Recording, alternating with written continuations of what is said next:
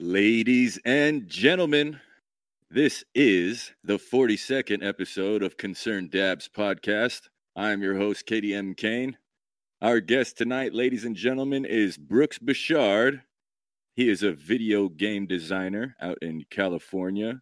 Um, he is also super smart kid and consumer of cannabis. So we, we, we invited him to talk to come on the show and uh, talk a little bit about his career um, and cannabis consumption in his state. We, we don't uh, get too many folks to holler back as far as coordination for the state of California. And we went to school with Brooks, so he hit us back and oh, hit yeah. us up, man, and and scheduled a scheduled a podcast. So we're uh, excited to have him tonight. And uh, man, yeah, it's good to have you on the show, Brooks. How's it going, man? It's going good. It's good to be here. Good to talk to you. Yeah, man. Yeah.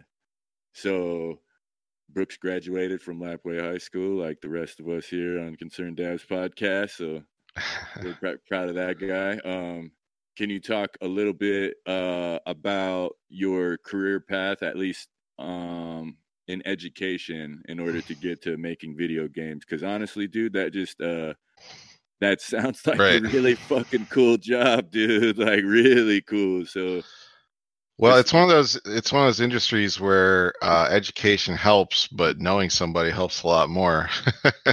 no uh, I just I started when I moved to California. Um, I had a degree from Boise State, but turns out it didn't really qualify me to do much. So uh, I started as like a QA analyst at EA Games. Okay, what is a QA analyst? Can you talk about what what that job entails?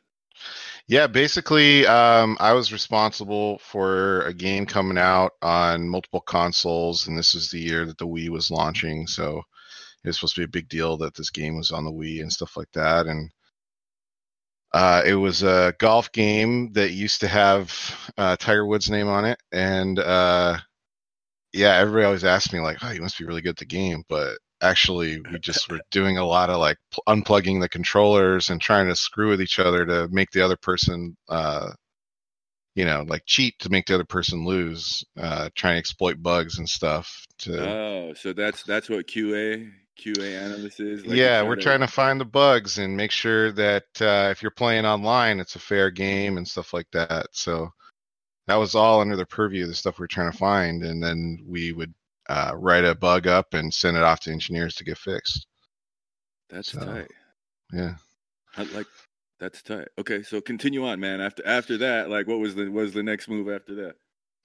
Well, um, I was talking to some people about how do I get into design and things like that, and uh, they're just saying you need more experience and you need more education and all this stuff. And so it's pretty obvious that if I just stayed at EA, I'd probably just still be a QA right now. So um, if that's you know your passion, that's cool. But I wanted to to do something else, and so I went to a place that wasn't in gaming, but um, would help pay for uh, my me to take college classes, and uh, so I was doing QA at you know more traditional corporate environment for a little while. While I was getting a master's degree in human computer interaction. Oh, okay. So just like different operating systems and stuff, you would try to find bugs in. Um, so in this particular one, uh, they made like financial software, like QuickBooks and stuff like that. And so yeah, oh, we're trying to find bugs in like if you typed in a number or if you put in a website to make sure that it was like uh, processing the data correctly and stuff like that. That's cool, man yeah. So so what uh what sort of classes did you need to like was it certifications or like did you need like a whole nother piece of paper after your uh, yeah i needed a whole nother piece of paper. I had to get um uh, a secondary degree and this time i was at going to san jose state.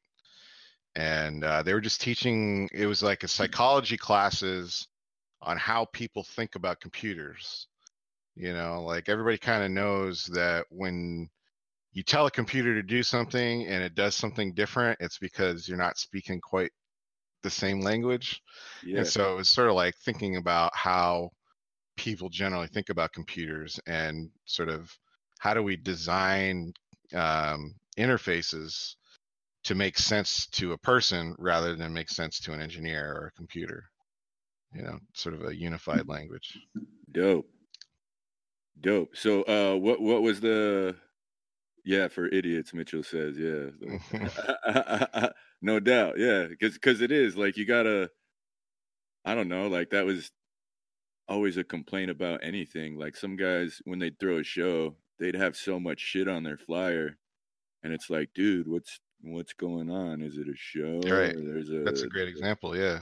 You know, and so looking at a website, it's the same thing. Like if there's no drop down menu or search bar that I can find in a corner when I first get there, like I'm gonna get fucking lost and bored and go somewhere else. Like Right. Right. And then there's also cultural stuff that we studied, you know, like a really famous case study is the Chevy Nova, which was apparently selling really well in the States. But then when they went to uh, Latin countries with it, no one was buying it. And then when they went down there and asked why, they're like, well, because Nova in Spanish means no go. I'm not going to buy a oh. car that means that says no go on the side of it. And so, you know, just like weird cultural things you have to take into consideration if you want to go outside of your your normal user base too. Damn, that's crazy. I didn't even think about that, man. Yeah, yeah. yeah. So that's why your favorite car might be called something else in a different country because uh, of localization concerns. You know, um, that that name could sound like something nasty. yeah, dude. That, man, another example of that was like, uh, I would okay. So when I grow cannabis, I'd make my soil from scratch. So I'd get compost was like the base. It's like fucking dirt, all the all the lawn refuse and shit from everyone's lawns in Portland gets composted out there in uh, right. North in North Plains.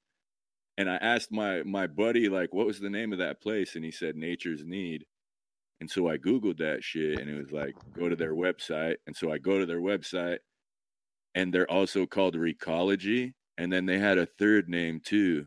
And so it was like the same place, same company, all under three different names. You know what right. I mean? And so it was right. like I, it, it tripped me out, but all of the names too were different. You know, Recology is geared towards the new fucking sustainable living folks and nature's need is is towards the old folks who you know are just into gardening and i can't remember what the third name was but it was a trip that you know they they were selling under three different names but it was the same company so right right yeah so just in portland there was different cultures that they wanted to hit with Exactly. Yeah. Just, just their name and logo.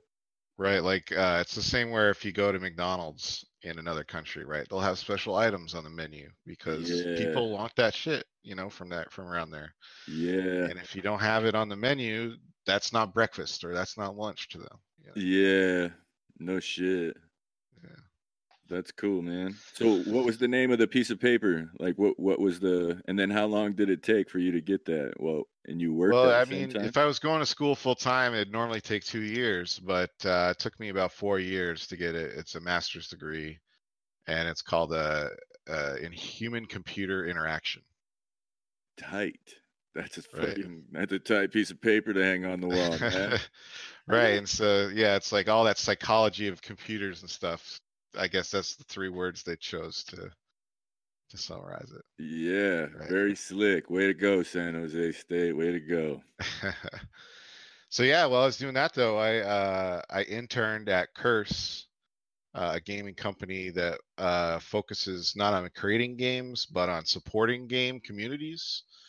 So if you've ever played World of Warcraft, they make a site where you can download mods and search for you know add-ons and stuff for free. Um, they host Minecraft servers, all kinds of different things. They they uh, will have a fan site when uh, new Diablo expansion comes out, stuff like that. Uh, and so I was uh, interning there for a couple months, and then that turned into a full time position where I was getting to design, you know, websites for for fan sites for games. Um, I was designing some add-ons for World of Warcraft, like DKP trackers and things like that.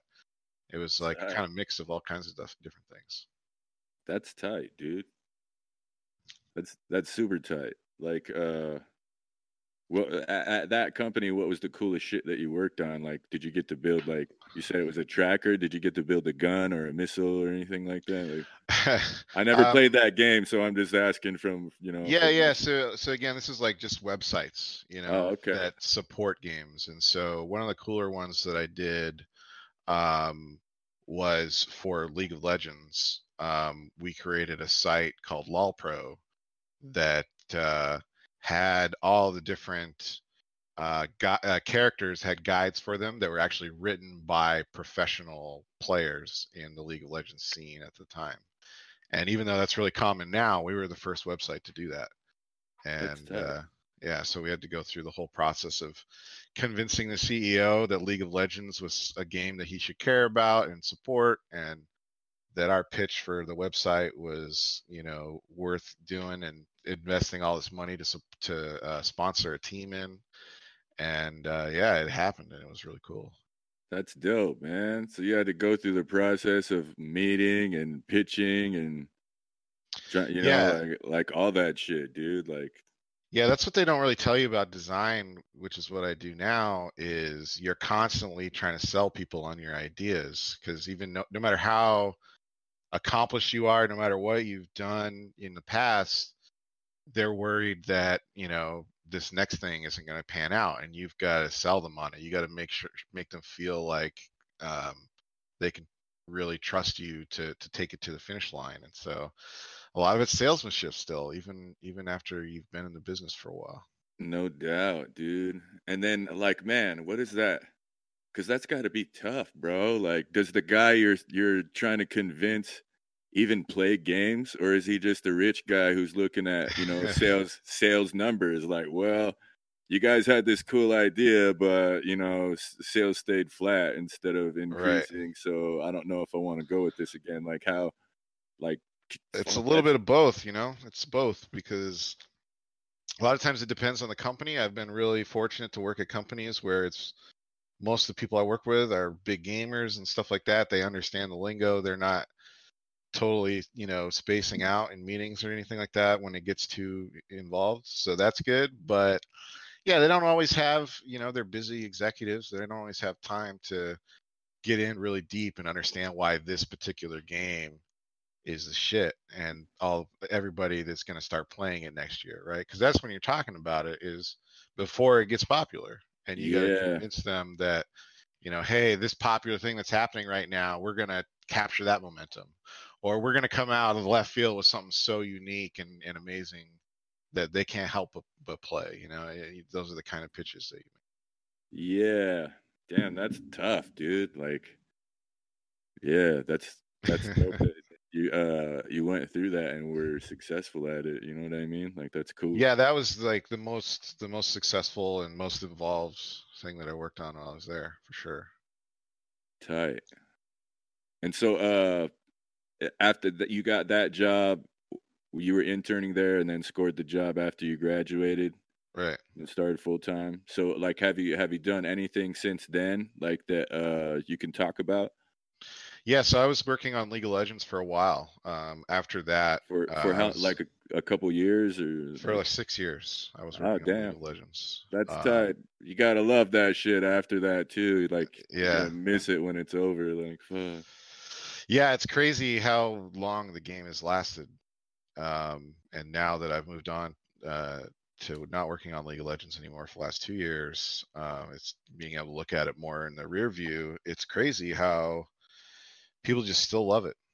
And even in myself, you know, it's a game where I'm just like, ah, I, got a little time to kill. I don't really feel like doing anything but listening to some music and playing a game. So that a lot of times I'll just play an ARAM or something like that in League. So yeah, it's crazy That's to even have a job that lasts longer than six months or a couple of years in the gaming industry is sometimes really tough because the Call of Duty gets released and maybe there's a couple expansions or whatever, but half the studio gets laid off, you know? Damn. So So is that is that like kind of what the process is too? You get a contract to make the game, and then after they make it, you're just kind of out of work until you find something else to make. that's how it is for most folks in the industry. Yeah. It's a little scary sometimes. Um, Damn. Are uh, are they um able to negotiate any back end like on game sales and shit like that, or or is it just we're gonna pay you this amount of money to make the shit and then yeah, buy, if you're big buy enough that they put mine. if you're big enough they put your your name on the front of the game like a Madden or, or some shit, then you'll get a piece of the pie maybe. But you know, like, even like a really famous game designer is is you know if he joins one of those big big companies like EA or whatever, you know he's he's just a cog you know in in the machine. And at the end of the day it's a machine designed to make a game come out every year or the new sims come out every 10 years whatever the case may be.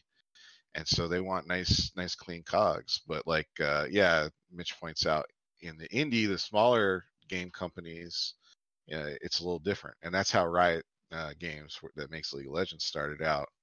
So the the rules got to stay a little bit more you know uh, a little less corporatey for a long time. Yeah. That's cool, man. Is that uh also part of the reason why you stuck with that job for so long? Is because it it kind of lined up with your principles? Yeah, for sure. You know, um, Riot is like any company has made its mistakes, but it's always actually really tried to address them. And it's always tried to do the right thing when we're making new th- products or looking back at the old things that we've made and stuff like that. And, you know, there's been a lot of crazy stuff they have to deal with when your product starts out and and lasts a decade. You know, it has to survive all these trends and things like that, and not lose its identity. So Yeah, Cool. yeah, man. Tight, Brooks, tight. Um, so uh, that like you've you said that was for six years, and you've been doing something different the past couple of years. Is it still? Uh, I think we did a practice call on Wednesday, and you said uh the the specific thing is the the interface or experience or something. yeah, I'm an Okay. experienced designer, and uh, so I try and make uh, like the Quest system UI understandable, or um, the homepage have the right widgets on it, so that when you first load up the game, you can jump right into playing, or uh, maybe you know checking out uh, how your battle pass is going, things like that. Uh, that's that's sort of where my responsibility lies. That's dope, dude. That's dope. Um, what like okay, one of my cookie cutter questions that I always ask um for people in the cannabis industry and your your industry is sounds pretty cutthroat too is what like what's the smartest move that you've made on the path to where you're at right now? Uh, not listening to doubters, not listening to haters. You know, Yeah. You know, even people that supported me would sometimes try to support me by saying, "Hey, you know, this industry over here is more reliable. There's more jobs. You should get into security, you know, or you should get into uh, engineering this kind of software or whatever." And uh, you know, it came from a good place where they were trying to help me out, but um, I knew I wasn't going to be happy there, and it would have been easy to sometimes to not, you know, keep trying to pursue my dreams. So Yeah. Way to Yeah. go, man. Good advice, Brooks. fuck the haters. Yeah, dude, because it it bees like that sometimes, man. Like folks like, oh, you're still doing music. I'm like, yeah, you know, like fuck, I'm gonna put out a bunch of shit this year. Like, yeah, man, I'm gonna Sure. have money to do that shit. So why the fuck not? And, right. uh, And you know, doing starting out in QA wasn't how I imagined getting into design because that was my ultimate goal, but it got me there, and that's what's important. You know, yeah, started somewhere too. Yeah, and that's uh good advice for kids, not just in general, but also where we're from is like sometimes getting a foot in the door really does matter. You know what I mean? And, and Right. you can you can figure something else out, at least enough to know the next path that you should take from where you're at. You know what I mean? Right. And like you said before, a lot of these industries are really cutthroat. And so somebody else isn't going to be watching out for you. They're not going to be trying to uh, help you when you fall down or you stumble. You know, they're to be looking to step over top of you. And so you got to be, you got to be ready to, to speak up for yourself and to stand up for yourself. So, you know, it's good practice to, to start with the people that, you know, might tell you to go do something other than what you really want to do. Fucking A, Brooks. Hell yeah.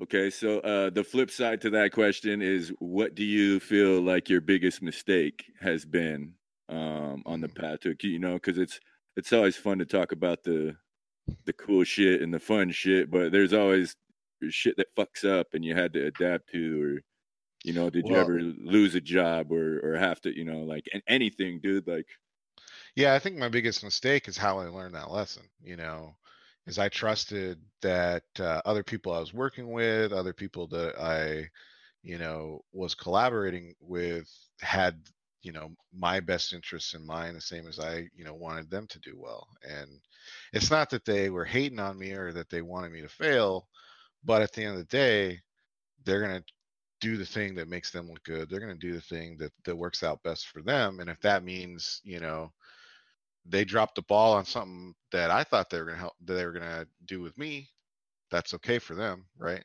yeah And so at the end of the day, you know, like you hear about it in like college classes. It's a classic story, right? Where you do a group project and there's somebody that doesn't pitch in or whatever.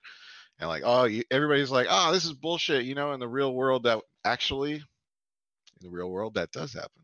yeah You know, and sometimes yeah you still have to get the thing done because your boss or whoever doesn't give a fuck you know they just don't care that someone's they want to they want to fix it going forward maybe but they still want to make the deadline yeah even if this person is worth complaining about they don't still don't want to miss the deadline that's not what they hired you for yeah you know? fucking a man so that's dope and and like having to get along with people too who might not be focused on the same goal you know what i mean Right. And, you know, especially in a creative field, uh, you may not have the same vision for what you actually want to pull off. And so if you err on the side of collaboration a little too much, next thing you know, you're serving their vision and, you know, what you're trying to do just doesn't make it out, you know, make it out there. Yeah. You know and i think that's how people can really sometimes lose their shot is by uh letting somebody else uh feed off of them and just sort of lift somebody else up instead of trying to lift themselves up. No doubt. No doubt. Self self promotion self promotion is a, a good idea also.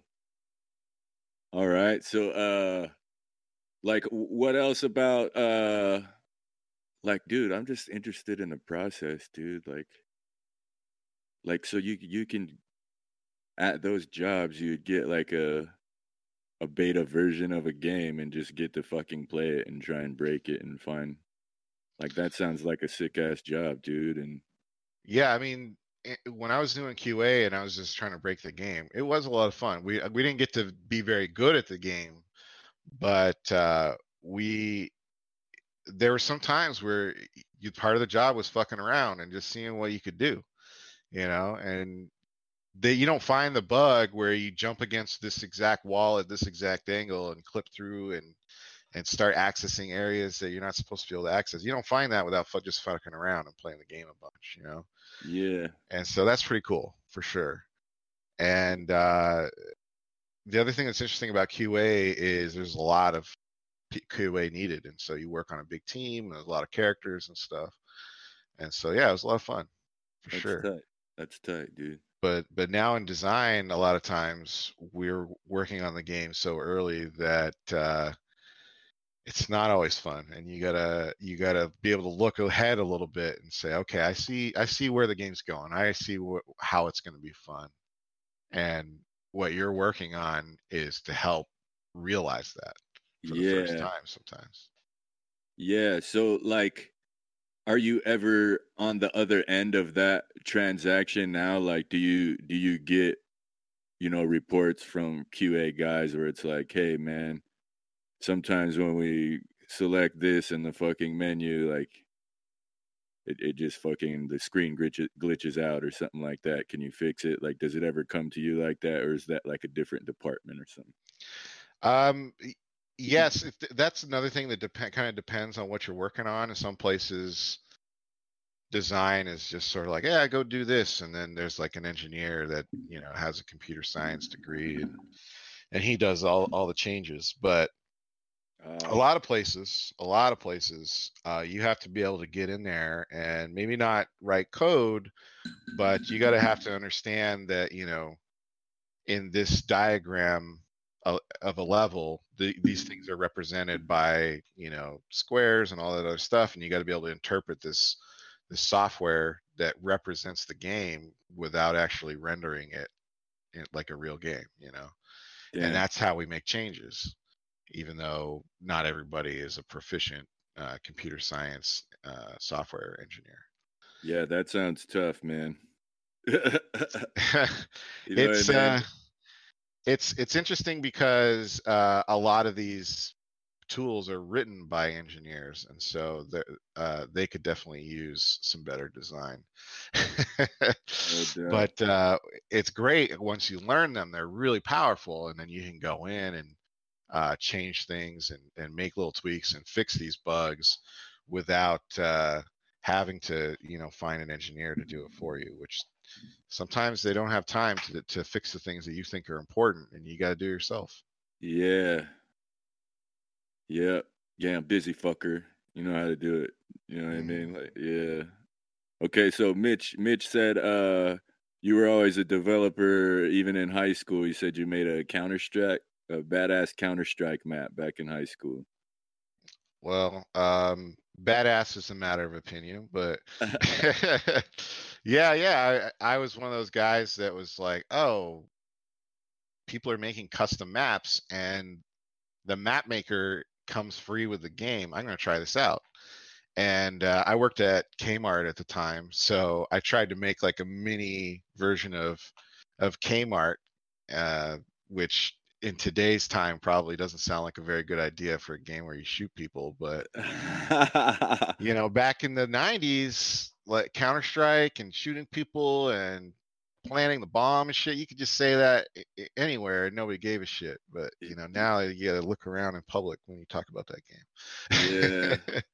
but yeah, I made this little map of uh, like a, a store, and I was just really into that game. Like Mitch, Mitch, and and some of us were playing a lot, you know, after school and things like that. So. Word. And that was like a computer game or what, man? Yeah, yeah, it was like terrorists versus counter terrorists. One team was terrorists and had to go in and try to uh, plant the bomb on a certain location, and the other team's job is to either stop them planting the bomb or defuse the bomb after it's been planted. And you know, there's lots of guns involved, lots of lots of guns. Tight. That's cool, man. You made a fucking Yeah. map of Kmart. That's awesome. Yeah, yeah, uh, not quite, but yeah, not, it was much smaller. But uh, it actually turned out to be pretty fun, just because, um, uh, you know, it was uh, the uh, the setting was something that you didn't really see in that game because being a military simulation, it was always like tanks and you know military bases and stuff, and this was just sort of like in the middle of the streets, you know, where we actually uh, are used to seeing stuff. Yeah, modern warfare back in the 90s. Yeah. They right clicked your style, Brooks. They right clicked Mhm. it. Exactly, Yeah. it's all me. It's all me. yeah.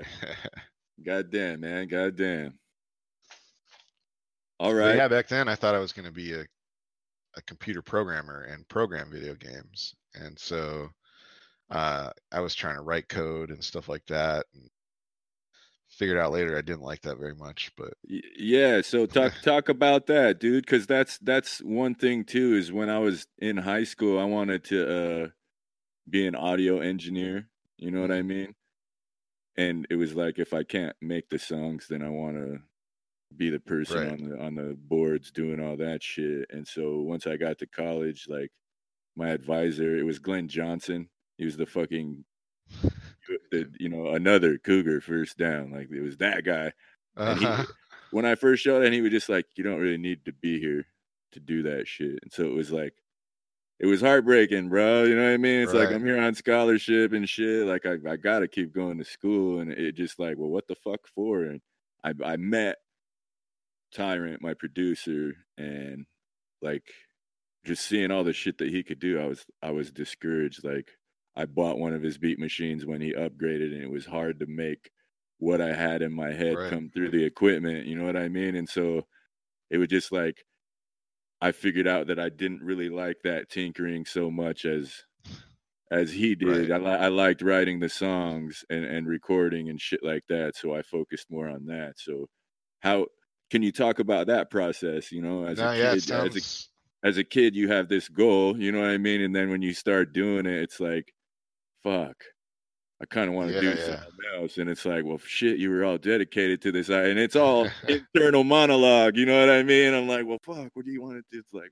right, right. Well, Yeah. and you know, when I was in high school thinking about what I was going to do in college, the folks around me didn't necessarily know, like, oh, well, this is what software engineering is, and this is what design is, and, yeah and so sort of like, well, you know, uh, yeah mr order mr yeah, jones is like fuck i'm an it teacher man like eh, yeah, and so in order to make a game, you need to write code. So check that Yeah. out, right?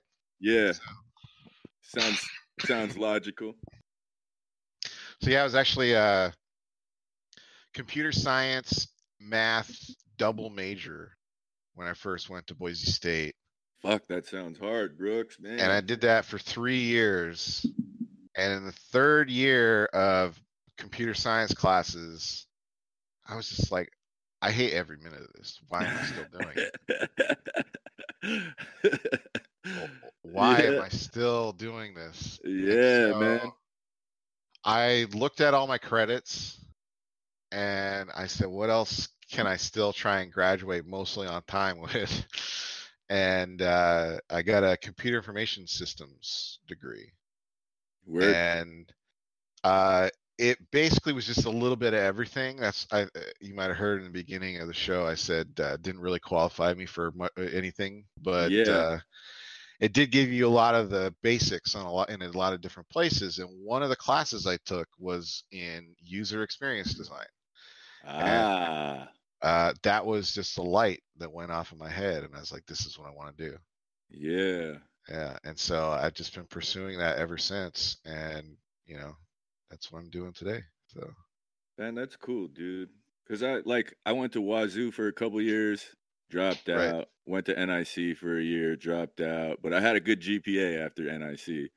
And when I wanted to go back to Wazoo, they wouldn't take those credits. So I went to U of I and same shit. It's like, what can I fill yeah and graduate the fat and it was PR, you know, the School of Journalism, because I think I was broadcasting at WSU. oh cool and it was just because I was good at writing, you know what I mean? So it was like, all right, I can do those classes and get good grades and graduate. But dude, the the broadcasting classes that I took at U of I, because there was way less people at that school than at at Wazoo, Mhm. and so it's like my teacher Denise, uh, she divorced. I don't, I can't remember what her last name is now. It was Denise Bennett back then, though. She was my production class teacher, and dude, those classes were the best, dude. Like script writing and how to work a camera and use editing software and how you know mix the audio correctly. Like that shit, I fucking love, dude. So it was uh a lot more fun doing those classes than the PR writing type classes. And still to this day, like I never once got a PR job in my life. I applied for them, but they never hired me. So, but but you, you know, I never used any of the shit that I learned in those classes. But the broadcasting Right. stuff, like, bro, I've just shot and edited all kinds of shit since then Yeah. that that I learned in those classes that I liked, and y- you know, I continue to do those things still because it, it makes me happy. Nobody pays me to do that shit yet, but I still Right. do it because because it's fun and it's my passion. You know what I mean? So yeah exactly you know I, that was my passion from that day but you know i still had to finish school and then i was in qa for like five or six years after that before i finally did make it into design. And then even then you know it wasn't a guarantee that i'd be able to stay in it um, because it's it's one of those industries where you don't know if the next job is going to pan out or even be there you know so. Yeah, yeah. very very little security, job security. Uh, you know, I, I've been lucky enough to work for companies where that wasn't the case. But uh, yeah, if you go work for some of the big names, it's a lot harder for sure. Yeah. Damn, man. So, but man, don't get discouraged, kids. You know, like for real. Yeah, I mean, sometimes you got to do the nine to five to get by, and it sucks, and you just want to go home and, and get medicated or some shit. But you got to stick with it and do what you love because eventually someone will want to pay you to do it.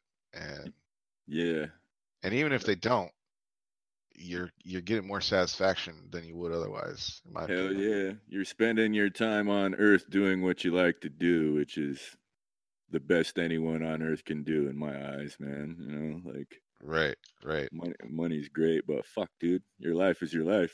you're gonna enjoy it, or you're gonna fucking jump on that hamster wheel? You know, like shit. Right, you can't take it with you, right? Yeah, dude. Yeah. Shit. So speaking of the nine to five and going home after and getting medicated, dude. Can can we switch the conversation towards yeah. canna- cannabis a little bit, man? Yeah, like, for sure. Um, so you went to college in Boise. There's no no medical in Idaho. With like, uh, were you roasting bowls back then? And was it was it tough to find in Boise? Uh, yeah, I don't. I, I wasn't uh, a smoker back then. I was pretty focused on my school. Uh-huh. Um, I tried it a couple times in high school, and you know I was open to it, but it was, I guess, super rare because I didn't know anybody. Yeah, knew anybody that smoked, you know, and so it wasn't until I came to California, left Idaho, where that I got tapped into the culture for sure. No doubt. So what what year was that? And did you can you talk about that process a little bit? Did you get your medical card or like yeah, so um because I'd imagine most guys in that industry fucking have a bunch of plants in their basement and are you know if you have right. a tedious job where you're st- it's like i'm gonna fucking roast some bulls before i try and break this game real quick you know like... yeah yeah in california um you could go there's a lot of places where you just walk into a clinic and that's what they do is give marijuana license and um, everybody's there for the same thing, you know. And out front, they also have a mini head shop selling bongs and shit. And um, you know, I'm sure some people would say that seems a little sketch, but it's it was the way that it was done in California, you know. And so, uh, yeah, you get a license, and then uh, it was really common in you know a lot of industries that are in the creative field in cities like San Francisco. Yeah. That, that to where you just like, yeah, you know, I'm gonna go take some of this work home and I'm gonna think about it, you know. Yeah. And if I happen to be thinking about it while I'm high, maybe something good will come out of that, you know. well, dude, sometimes I feel like those guys from the fucking 80s and 90s were stashing themes in their games too, like Earthworm Jim, dude. Like Mm-hmm. Earthworms are really fucking good for your soil beds, dude. Like they're like the, the hero of everything in there, and it's like a lot of the villains look like little bad shit for your plant that, that would fuck it up, you know. And right. then also with Mario Brothers, how it was like, Shrooms. you know, yeah, but not just that, but fungi. Remember the movie?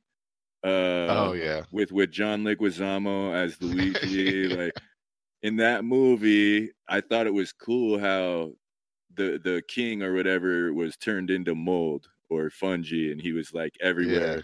especially underneath where it was wet and dark and it's like that thematically now clicks in my brain like and, and he was connected to everything and could communicate with everything and that's how mycorrhizal fungi is with with plants and everything so i was like damn man like that's yeah I, I think those guys were probably smoking and or doing shrooms you know like well, and you see it in entertainment a lot, like references, right, yeah. to, to various things. And I'm sure everybody's seen a movie or two where somebody's doing something in the background or even the foreground. And Rockstar Games is a great example where they've really embraced certain aspects of drug culture in, in games like Grand Theft Auto and, and, and things like that, you know? So I, yeah, I think if you thought that uh, game developers were all squeaky clean, you might have been fooling yourself. Yeah, yeah, man. Not all those computer nerds are straight edged. You know? But we got some straight edge guys too, you know, like you would have thought that these dudes were at corporate jobs, you know, with their button downs and all that. But I guess at the end of the day, they know how to crack a beer, so that's cool too. Yeah, yeah, whatever floats your boat. hmm So, uh, did did you ever get your medical card when you moved to California? They're like, because it seems Yeah. like there's there's a shit ton of access, dude. Once you have that, like, Yeah, so at the time you had to have a medical card, and uh, so I, I did, and um, there's shops everywhere. It's all over the place, you know, and so there was like two or three different places to choose from on my drive home from work. Uh, and uh, there's apps that have ratings like Yelp, you know, and all that stuff. So yeah, it's a fucking modern world, man. It's pretty crazy. yeah. So, like, uh, what was like? Are you a flower guy, or did you get into fucking dabs and hash? Like, what's when you Yeah, because because people evolve. You know what I mean? Yeah, I, yeah. I I I did dabs for a while, and then I stopped doing them because I felt like something was wrong with my heart. You know what I mean? Like the concentration of pesticides. I was just and people thought I was paranoid, but I'm like, fuck, whatever, man. Smoke my weed. And, Well, if That's you're not going to enjoy it, then what's the point, right? yeah, man. Yeah. yeah, no, I'm a flower guy. For some out uh, uh, oils, um, don't really hit me the same way. I still get high, but you know, like I don't feel high. If you know what I mean. Yeah, dude, it's uh it's Will used to talk about this like a monotone effect. You know what I mean? And uh you remember Trina, right? My cousin Trina. Yeah.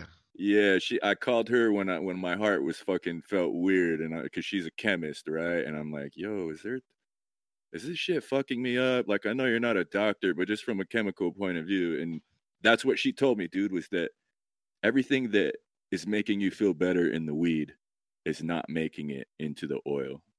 You know what I mean? She's like, Right. there's there's medicinal shit and effects that are inside the plant that are not gonna be inside the oil. You know, and so that's what you, you just made me think about because that's I feel the mm. same way, dude. Like I, I like to fucking Yeah. Yeah. bowls. Like I'm not on the dabs. It's cool, and sometimes I, I just get so high that I don't want to do shit, you know, and I feel not functional. Right. And it was like with weed, I could smoke weed and do chores or, you know. Yeah, that's the other thing with like edibles and dabs and shit. I would just fucking, I can watch TV, full stop. yeah, man. you know, and so like I I try to stick with a sativa or hybrid, you know, and like I I I actually find that uh, I'd rather not be watching TV a lot of times. I'd rather be Yeah, do you know something doing fun. doing something or creating something or just playing games. Yeah. Yeah, man. Artist Brooks, that's tight, dude. Because I'm the same way. Like I gotta turn on my Serato and loop some beats or something, and just at least hold on to my pen, even if I don't write anything down. It's like Mhm. like I'd rather do that than just stare at the fucking screen. You know what I mean? Yeah. Yeah. Um. So, uh, we got a question from Mitch too. Um, he right. says, "Have prices increased a lot in the time that you've had a card until today in Cali? Like, has has it fluctuated at all? And can you can you talk I about that? I think prices have gone up a little bit. Yeah. Um, Is that with the taxes and shit? they've taxed it a little bit more and so i'm not too mad at that but uh, i think just as the cultivation processes get more involved and a lot of what they're competing on right now is quality Yeah, so that's going to drive prices up. Um, i personally am the kind of person where i can get stoned uh, as you know as long as it doesn't get stepped on or drugged through the dirt you know i can i can get there you know so yeah, uh but uh yeah it's uh it, it has gone up because they're they're trying to do all the hydroponic and all this stuff at a much larger scale and i think it's just still not cheap yet so. Ah, word. And then, uh, like, is there medical shops that are still open, or, or is it like?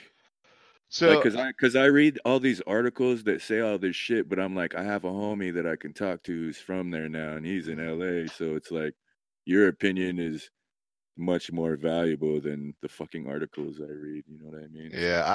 Uh, basically, all the shops are able to do both now. And if you have a medical, you just get a break on some of the taxes. So it's a pretty nice discount. Uh, that's um, it's to the point where I'm not, I haven't been, you know, I'm too lazy. I haven't gotten the medical the last year. And so I've just been paying a little bit extra. But yeah, um, going, going to a good cause, right? Yeah. And, you know, the medical places that aren't as you know ubiquitous everywhere they're not all over the place anymore because you don't need a license anymore and so it's just a little bit more of a hassle to go find one and get an appointment so. Is there do they do uh deliveries from from rec or medical places? Yes i got some delivered the other day because my normal place is out and oh so there's a certain strain that you like and they didn't have it so you ordered it from somewhere else or what yeah, there's this strain called Pacific Stone down here that's like really hard hitting, but it's one of the cheapest ones out there. And you know, I'm not going to pay for something if, uh, more if I don't have to. And so, um, I guess this other place that delivers had it in stock, and my usual place that I can walk to didn't. So, Damn. went ahead and got it delivered. Save uh, money getting it delivered. That's Can't crazy. That. Yeah. What a fucking country, man. yeah. Yeah. And man, dude, like it's it's cool to hear about these experiences in another state, you know what I mean? Cuz even even in Oregon there's still no allowable deliveries. There's still guys who do a black market and shit, but that's mm. those guys don't want to come on the show and talk about it, you know what I mean? So Yeah. It's like it, it uh it's cool to to hear about shit happening somewhere that I haven't really yeah, actually, uh, a recent development, only a few months now. They they take credit cards. So oh what? Yeah, like there's still like a little bit of ATM fee, but it's all automated now. You don't have to pull it out of the ATM, so you're not actually paying the fee to your bank for uh, for taking it out of the ATM. It's just like a one dollar transaction fee or something like so, that to keep so it legal. Is there like a PayPal company or something like a third party that's that's handling that between the dispensaries and the banks, or is it just a I California thing? I think it's a state law. Yeah, I think state law that got passed that allows the banks to accept these transactions as long as there's like a processing fee or something to keep it above board or some shit. Damn, that's tight, dude. Yeah. So no more having to handle cash, which I know the dispensaries like because yeah, they're having dude. to shuttle massive amounts of cash to the bank and stuff, and so that's not the case anymore. Not even to the bank. Sometimes it's like you gotta fucking put it in a safe in a basement somewhere right, and, hope, and right. hope nobody follows you. You know what I mean? Yeah, so it's it's legit now here in California, at least. That's tight, dude. Super cool. Um, and I, man, if anybody's listening in a state where you can't experience anything close to these things we're talking about like it's it's coming man like uh, it's gotta happen. Yeah, stick with it right? Yeah like uh, campaign in your state and get the petition signed like whatever you gotta do because i feel like everybody should have access at least you know what i mean? And yeah yeah we got to start heading that direction you know? Fucking a like schedule one can't even study it it's insane yeah. Doesn't make yeah. uh, any sense. Yeah, dude. That's one thing when, when we did the practice call, we were talking about, uh, you're like, well, there's studies that have said, you know, for kids who smoke cannabis, and it's like, well, we need more studies, Brooks. You know, yeah, like, we, like there's we we have this one data point. Yeah, worth considering but yeah. you know usually when you come out with like a conclusion you've got more than just the one data point yeah and yeah. and and who is funding the research too like there's there's uh in oregon when it passed recreationally there there was like five different kinds of licenses you could get there was a a retail a production uh extractor slash processor a wholesaler or a research. And so like the the research or and then there was like a lab testing one too. The the lab testing one was different from the research one. So it's like if you were a college or a university, you could apply for this license and conduct a study, you know, and and get participants and legally possess the cannabis to administer your study and all that and like nobody in Oregon got that license, dude, except for one company. They're they're called uh Phylos Bioscience and they're a gene sequencing company and so it like it just went bad, man. They they made it sound they sold themselves as you know, you can get your whatever your strain is that you've been breeding, you we can sequence it and you can see what it's related to as far as whatever else is in our database, but their their end game was to basically be like Monsanto and and Yeah. figure out which alleles were beneficial and uh the tissue culture whatever strains they fucking wanted and manipulate genes and eliminate everybody else. And people are paying to submit their data to them so it was it, yeah dude it bummed me out because i used to hype them up hella like the first year like they're the only company that got that license. Like that's tight man Yeah. It- you know and then Until you find out what they do with it. man. yeah, dude. So it's just like fuck. It was it was a bummer. And uh as a patient here in Arizona, they, they send you emails where you can participate in studies also. Um, Okay. you know, and so it's like there's most of them were either here or in California. And so and most of them, dude, we're trying to figure out a a breathalyzer test or an impairment test for Mhm. cannabis. So I was just like, man, I don't want to help you guys with that shit. But All right. we've we've we've talked about uh, a couple of articles on the show in previous episodes where those studies kind of say that people drive safer when they're smoking weed. Like they slow down a little bit, they pay more attention. You know, like they're they're more alert. You know, like so. Wasn't there like a MythBusters episode about that where they were like, yeah, th- they weren't the best drivers, but they weren't really dangerous either. yeah, you know, like and and I uh I dig when I'm able to read shit like that, but it's always just in a blurb. There's never, you know, I can never ask questions of the guy who who put it on or anything like that. So Mhm. Mitch says he's he remembers MythBusters about beer and sleep deprivation. Yeah, I don't know.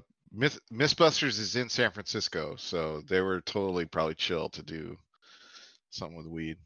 That's cool, man. We're gonna try and Google that. No, I've not met Adam Savage. uh, yeah, I didn't start uh, getting celebrity encounters until I came to LA. Not nothing in San Francisco. oh, cool, dude. Talk about that. Who have you run into?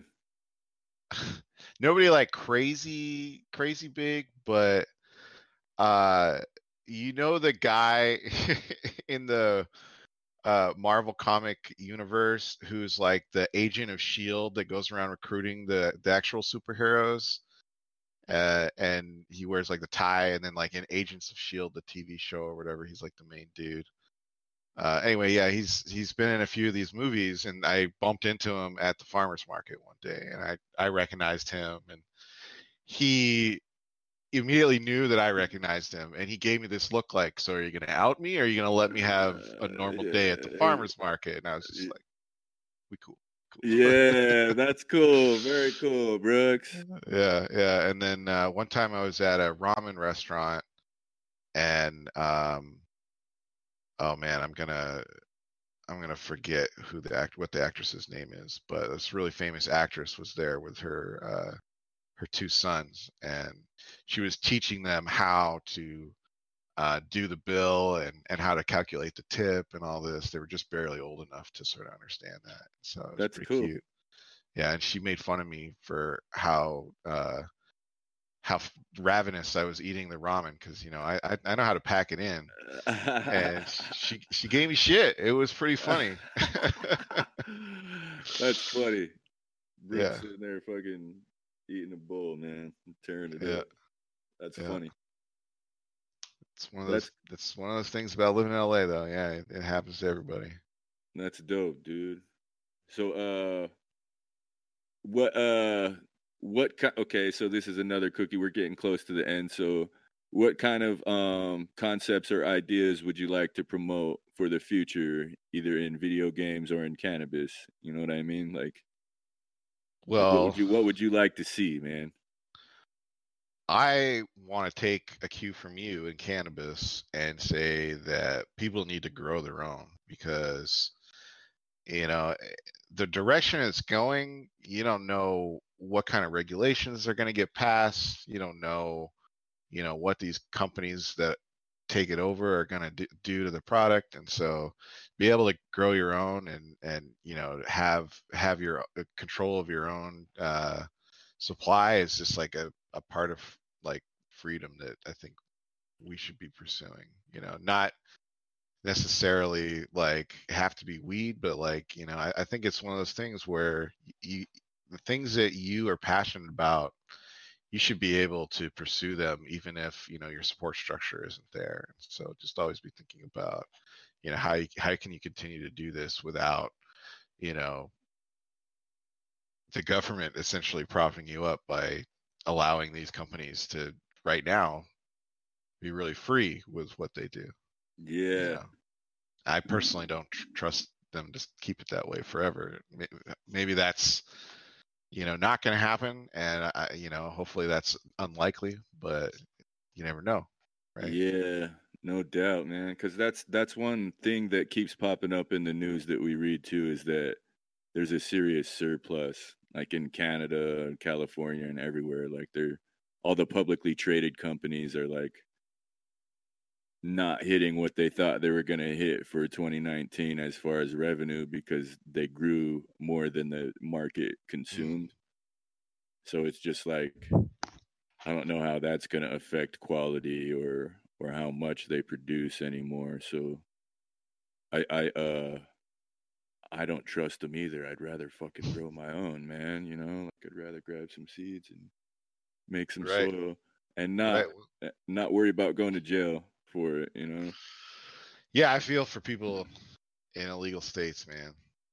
Like, I'm not brave enough, but that's why I live here. hey, dude, like in Arizona, you have to live 25 miles from a dispensary in order to cultivate your own medicine as a patient, and it eliminates oh, fucking shit. everybody. So it's like there and there's no no lab test for pesticides or mold for anything on the shelf yet. So it's like, yeah. man, yeah, dude, I don't like that, and I'm moving to Spokane at the end of the month, dude. So I'll, I'll be able to grow my own after that. And Hell yeah, much, much happier, dude. Because I I don't have the balls either to just fucking do it and not be compliant. Because your neighbor might smell it and call the cops or what you know like i just hate those paranoid feelings in my brain, man. Like... Yeah, and then if if it does happen, you don't got an inch to stand on because yeah, red-handed. Yep. you knew you knew the 25 mile rule, fucker. You know, yeah. Talk about it on your show, so uh, you know, like so that I don't want to. I don't want to be that guy, so I'd rather just be safe. Back to the Northwest, man. Yep. More, more, more cannabis culture. So that should be cool for real. Yeah, dude. Was is there uh is there anything else you want to say in closing, Brooks? Man, I feel like it's been a pretty good interview. Is there you want to give any advice to kid? Okay, favorite strain. That's what Mitch says. Uh, no, I don't have a particular favorite strain. Um, I just like sativa. You know. Word. and I'm and I'm a believer in tolerance breaks. Ah, okay. uh, man, I was talking to my lady about that. You know, like I was like, yeah, sometimes it's good to just not smoke for a couple days, and yeah, and when you come back, it's like, wow. Yeah. It's yeah. Legit. Yeah. For real. all right. Yeah. That's all I got. Okay. Cool. All right. All right well. Man. I'm going to go ahead and do my outro dance. Ladies and gentlemen, this was the 42nd episode of Concerned Dabs podcast. I was your host, KDM Kane. I got to give a shout out to uh, my guest, Brooks Bouchard, man. Thanks for talking about your experiences in uh, video game design and cannabis consumption in California. I also got to give a shout out to my guys in production, Mitchell Wilson and Jesse Curry. This has been a Main Node and Joseph Street Enterprise production.